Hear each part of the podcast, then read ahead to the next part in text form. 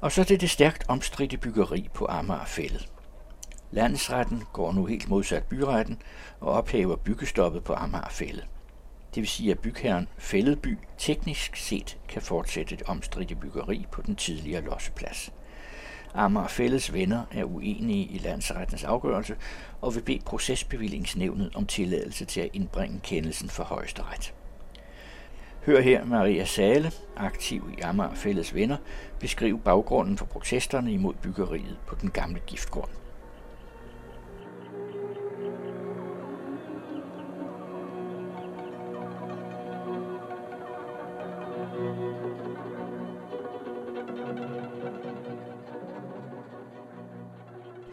Debatten om det planlagte byggeri på Amagerfællet har raset i flere år, og parterne er så langt fra hinanden, at vi ikke engang kan blive enige om navnet på det område, som by og havn planlægger at bebygge. De kaldte det i mange år Lossepladsen, mens vi i Amagerfællets venner brugte navnet Lærkesletten. Bygherren har talt lossepladsen op og biodiversiteten ned, mens vi gjorde det modsatte. Men tiderne skifter, og på Fælledbys hjemmeside er lossepladsfortællingen nu fortrængt af historien om en ny type by, som de kalder en ø midt på den grønne fælde. Områdets historik er dog stadig relevant, for det var en losseplads, som blev til en lærkeslette. Og i en række dokumenter, vi har fået agtindsigt i, over 1700 sider om alt fra poreluftprøver og ventilationsløsninger til ekspertanbefalinger og byggeansøgninger, viser det sig, at der under jorden lurer en giftbombe så stor, at byggeprojektet helt bør opgives. Da der i begyndelsen af 1990'erne blev planlagt byggeri på Amagerfællet, blev Lærkesletten bevidst fravalgt på grund af områdets forurening. Byggeriet blev derfor henlagt til strandingen på den sydøstlige del af fælleden. Dette område havde høj biodiversitet, og politikerne kom derfor under massivt folkeligt pres for at opgive byggeplanerne. Som følge af borgerprotesterne i 2016-17 besluttede kommunen derfor at bygge på lossepladsgrunden, eller skal vi kalde den Lærkesletten, og ingen nævnte, at man i starten af 1990'erne havde set det som en utænkelig og sundhedsskadelig idé. Det er nu på høj tid, at offentligheden får mulighed for at grænske områdets historie, som i dag er en helt overset dimension af det store planlagte byggeprojekt. Fælledbys rapporter og undersøgelser vidner nemlig om et enormt kemikaliedepot, som kan have konsekvenser for de kommende beboeres helbred. Ifølge lokalhistoriske kilder blev der i perioden efter 2. verdenskrig og frem til 1974 afleveret ca. 1 million kubikmeter affald på Lærkesletten. Der blev i denne periode ikke skældnet mellem forskellige typer affald, som man gør på de genbrugsstationer, vi kender i dag. Lossepladsen modtog ud over husholdningsskrald også kolossale mængder industri- og byggeaffald. Kemikalier blev dumpet af industrivirksomheder, blandt andet Superfos, som producerede kunstgødning, og Sadolin og Holmblad AS, som producerede maling, lak og bindemidler. Dansk Sojakagefabrik, der dengang lå på Islands Brygge, deponerede også deres spildprodukter, som indeholdt store mængder kviksøl. Trykkerier, galvaniserings- og rustbehandlingsvirksomheder, pladefabrikker samt maskin- og autoværksteder spædede til med spildolie, oliederivater og metaldele. Der findes ingen klar dokumentation af, hvilke typer affald, der er efterladt på grunden. Og området er helt ujævnt forurenet af en variation af giftstoffer. Poreluftprøverne, som by og havn har fået foretaget, tegner et billede af netop denne sprængfarlige cocktail af gift.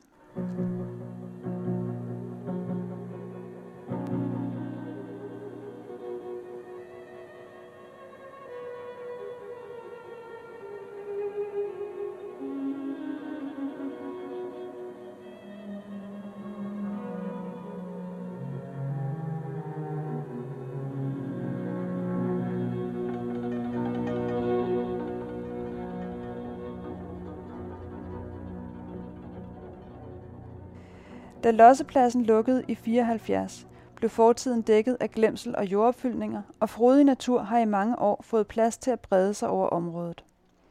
Denne sydligste spids af fælleden blev med tiden omdannet til et åbent engareal, hvor lærker byggede redder, hvor uler tog på nattejagt, og hvor københavnerne kunne møde den vilde natur.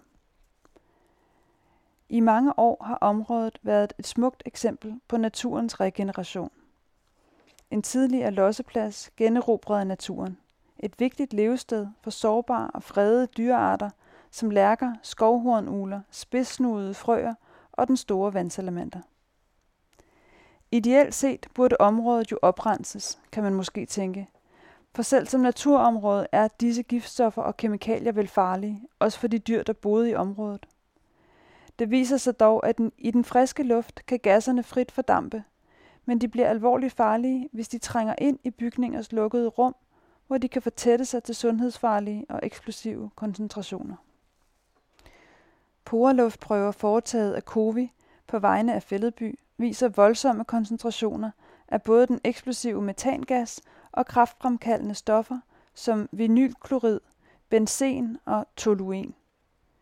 I mange af målingerne overstiger koncentrationen af disse stoffer Miljøstyrelsens grænseværdier flere tusind gange, og i visse prøver overstiger det grænseværdien både 100.000 og 1 million gange. Det er bekymrende høje tal, som udgør en voldsom risiko for indeklima og helbred for beboere og brugere af de planlagte bygninger. Det er værd at fokusere et øjeblik på, hvilke sygdomme man risikerer at få ved eksponering for de fundne stoffer. Vinylklorid kender vi her i landet, blandt andet fra Grinsted. Det er et stof, der kan forårsage nervesygdomme og leverkræft. Benzen kan forårsage leukemi og fosterskader ved længerevarende eksponering. Toluen kan skade centralnervesystemet og kan være kraftfremkaldende. Og dette er blot et udsnit af de fundne stoffer.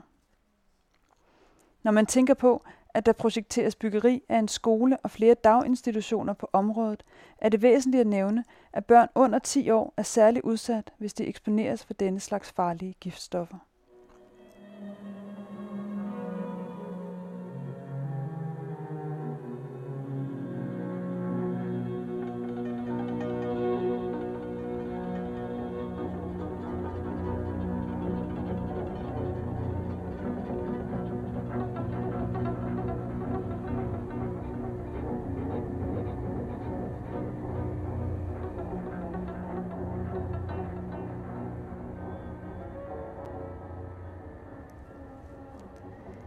Fælledby forsikrer os på sin hjemmeside om, at bygge på forurenet jord er helt almindeligt i byområder, hvor gamle industrigrunde eller tidligere lossepladser konverteres til beboelsesområder, og der derfor er en mangeårig og solid erfaring med at sikre de rette løsninger. I løsningen indgår et tykt lerlag under bygningerne. Men i de mange rapporter og forvaltningssvar findes ingen dokumentation for, at et lerlag er blevet brugt i andre byggerier for at forhindre forurening i at sive ind i bygningerne.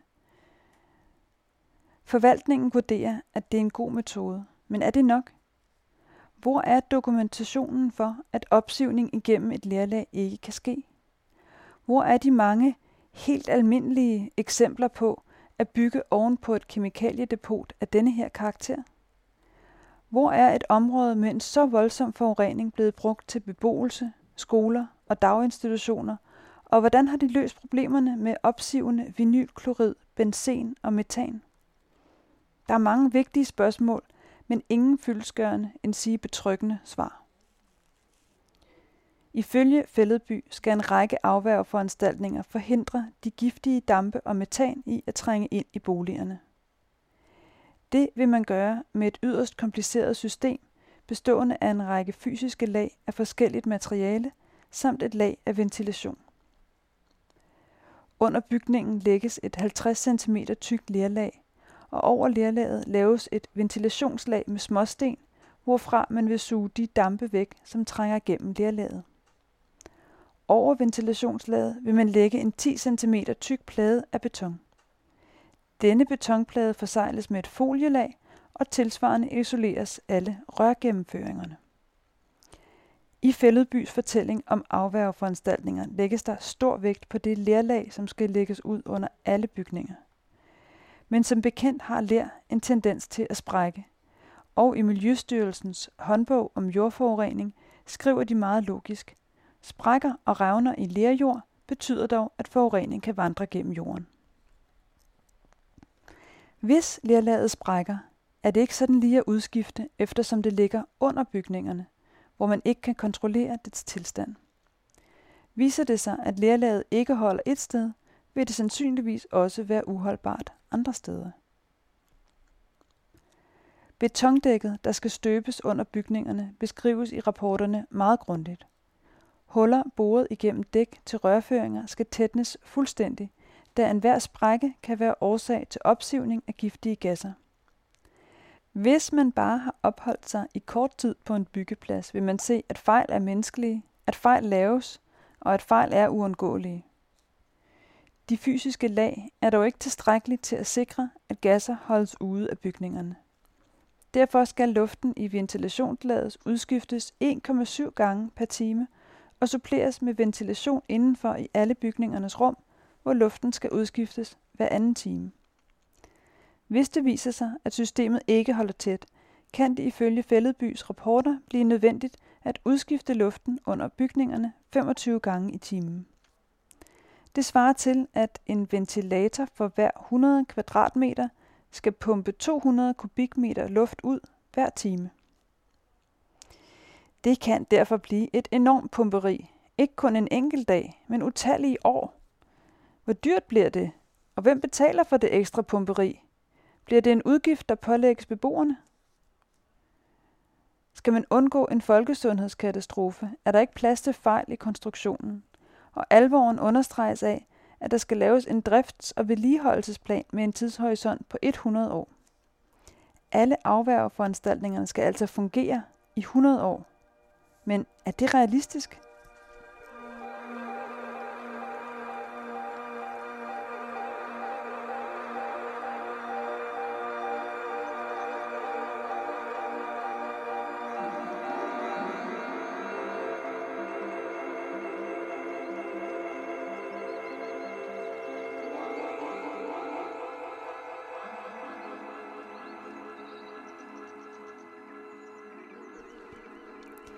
Reelt ved Fælledby ikke, om de krævede beskyttelseslag og ventilationsplaner er tilstrækkelige til, at bygningerne bliver sikre for fremtidige beboere og andre brugere. Når bygningerne er bygget, skal koncentrationer af forskellige giftstoffer i indeluften måles to gange om året i seks år.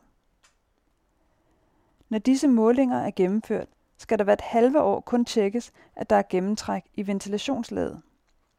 Der skal ikke tjekkes, om der er øget opsivning af giftige dampe eller metan, for eksempel som følge af sprækker i lerlaget.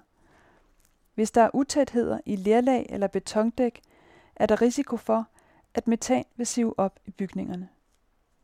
I Danmark har vi set et eksempel på et hus, som blev ramt af en metaneksplosion. I marts 1991 eksploderede en bolig beliggende ved siden af en nedlagt losseplads i Skællingsted på Sjælland. To beboere kom slemt til skade og døde få dage senere på hospitalet. Årsagen var metanopsivning fra den gamle losseplads, antændt af mandens lighter, da han skulle have ild på en cigaret.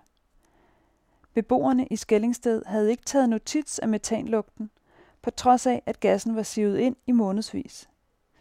Det er en klar og lugtfri fare, vi er op imod, når det kommer til metan. Efter vores læsning af de mange dokumenter er det åbenlyst, at de foretagende poreluftprøver ikke afdækker hele forureningen. Der er udtaget én prøve for hver 50 kvadratmeter, men eftersom kemikalierne er dumpet helt tilfældigt og ofte ligger som koncentrerede klumper, vil der med meget høj sandsynlighed være kemikalieforurening, der ikke er fundet i processen. Det bestyrker netop, at omfanget af gasser, som siver op, reelt først kan registreres efter, at der er blevet bygget.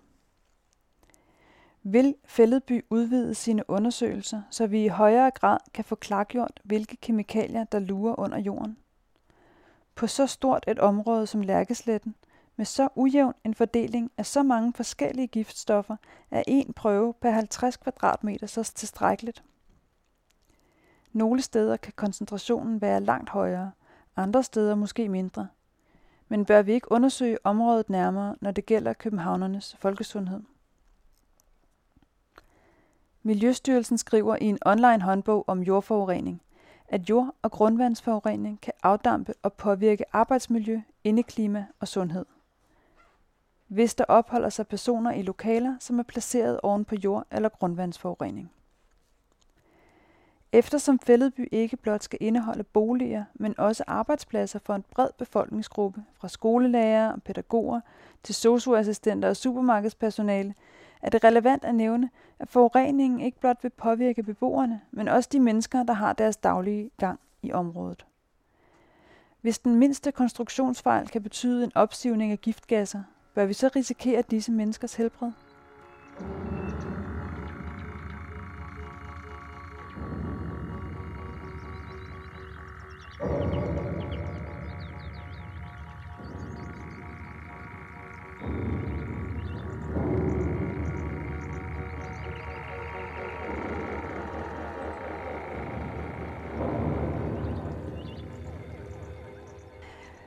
Byggefejl oven på koncentrationer af vinylklorid, benzen og toluen, som ikke opdages, kan over en årrække gøre beboere syge, uden at man nødvendigvis kan bevise, at det skyldes en utæthed i lerlag eller betondæk.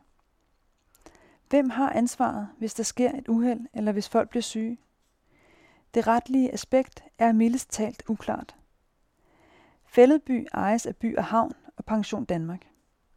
By og Havn er ejet af staten og Københavns Kommune. Region Hovedstaden har udstedt tilladelser. Og Københavns Kommunes borgerrepræsentation har godkendt projektet. Ingen af disse mange instanser er særlig villige til at tage ansvar for de kritiske opråb, som projektet er blevet mødt med. Og det er tvivlsomt, om nogle af disse virksomheder, organisationer eller offentlige instanser vil påtage sig ansvaret for eventuel sygdom og ulykke efter projektets gennemførelse. Kan Fælledby klargøre, hvem der har ansvaret for potentielt forøget forekomst af cancer, leukemi eller nervesygdomme hos beboere og brugere af det planlagte byggeri? Er det forsvarligt, at mere end 5.000 mennesker bor og arbejder ovenpå en så voldsom forurenet grund, med risiko for, at afværgeforanstaltningerne ikke virker? Tør du bo ovenpå et kemikaliedepot, der består af eksplosive og kraftfremkaldende stoffer som metan, benzen, vinylklorid og toluen? Vil du lade dine børn gå i skole her? Lad dine børn lege i sandkassen uden for børnehaven, og tør du komme på arbejde her hver dag? Vi tør ikke, og vi finder det ikke forsvarligt at lade mennesker bo og arbejde i dette område. Efter at disse nye oplysninger om kemikaliedepotets omfang er kommet frem, hvad siger så borgerrepræsentationens politikere til den lurende fare for folkesundheden? Hvad siger de såkaldte grønne partier som SF og Radikale Venstre, som lige nu støtter byggeriet, men som er i den helt unikke position, at deres stemmer kan stoppe projektet?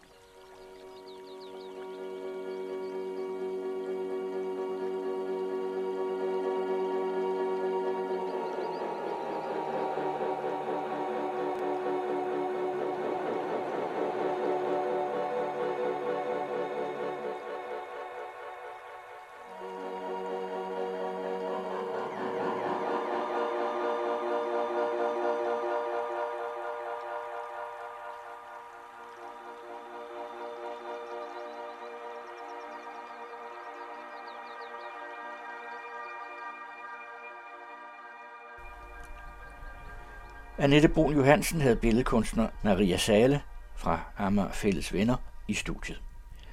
Teksten har været trygt som kronik i politikken, og kronikkens forfattere er Maria Sale, Lene Pia Hansen, Knud Erik Hansen, Anke Karabanov og Erhard Fransen.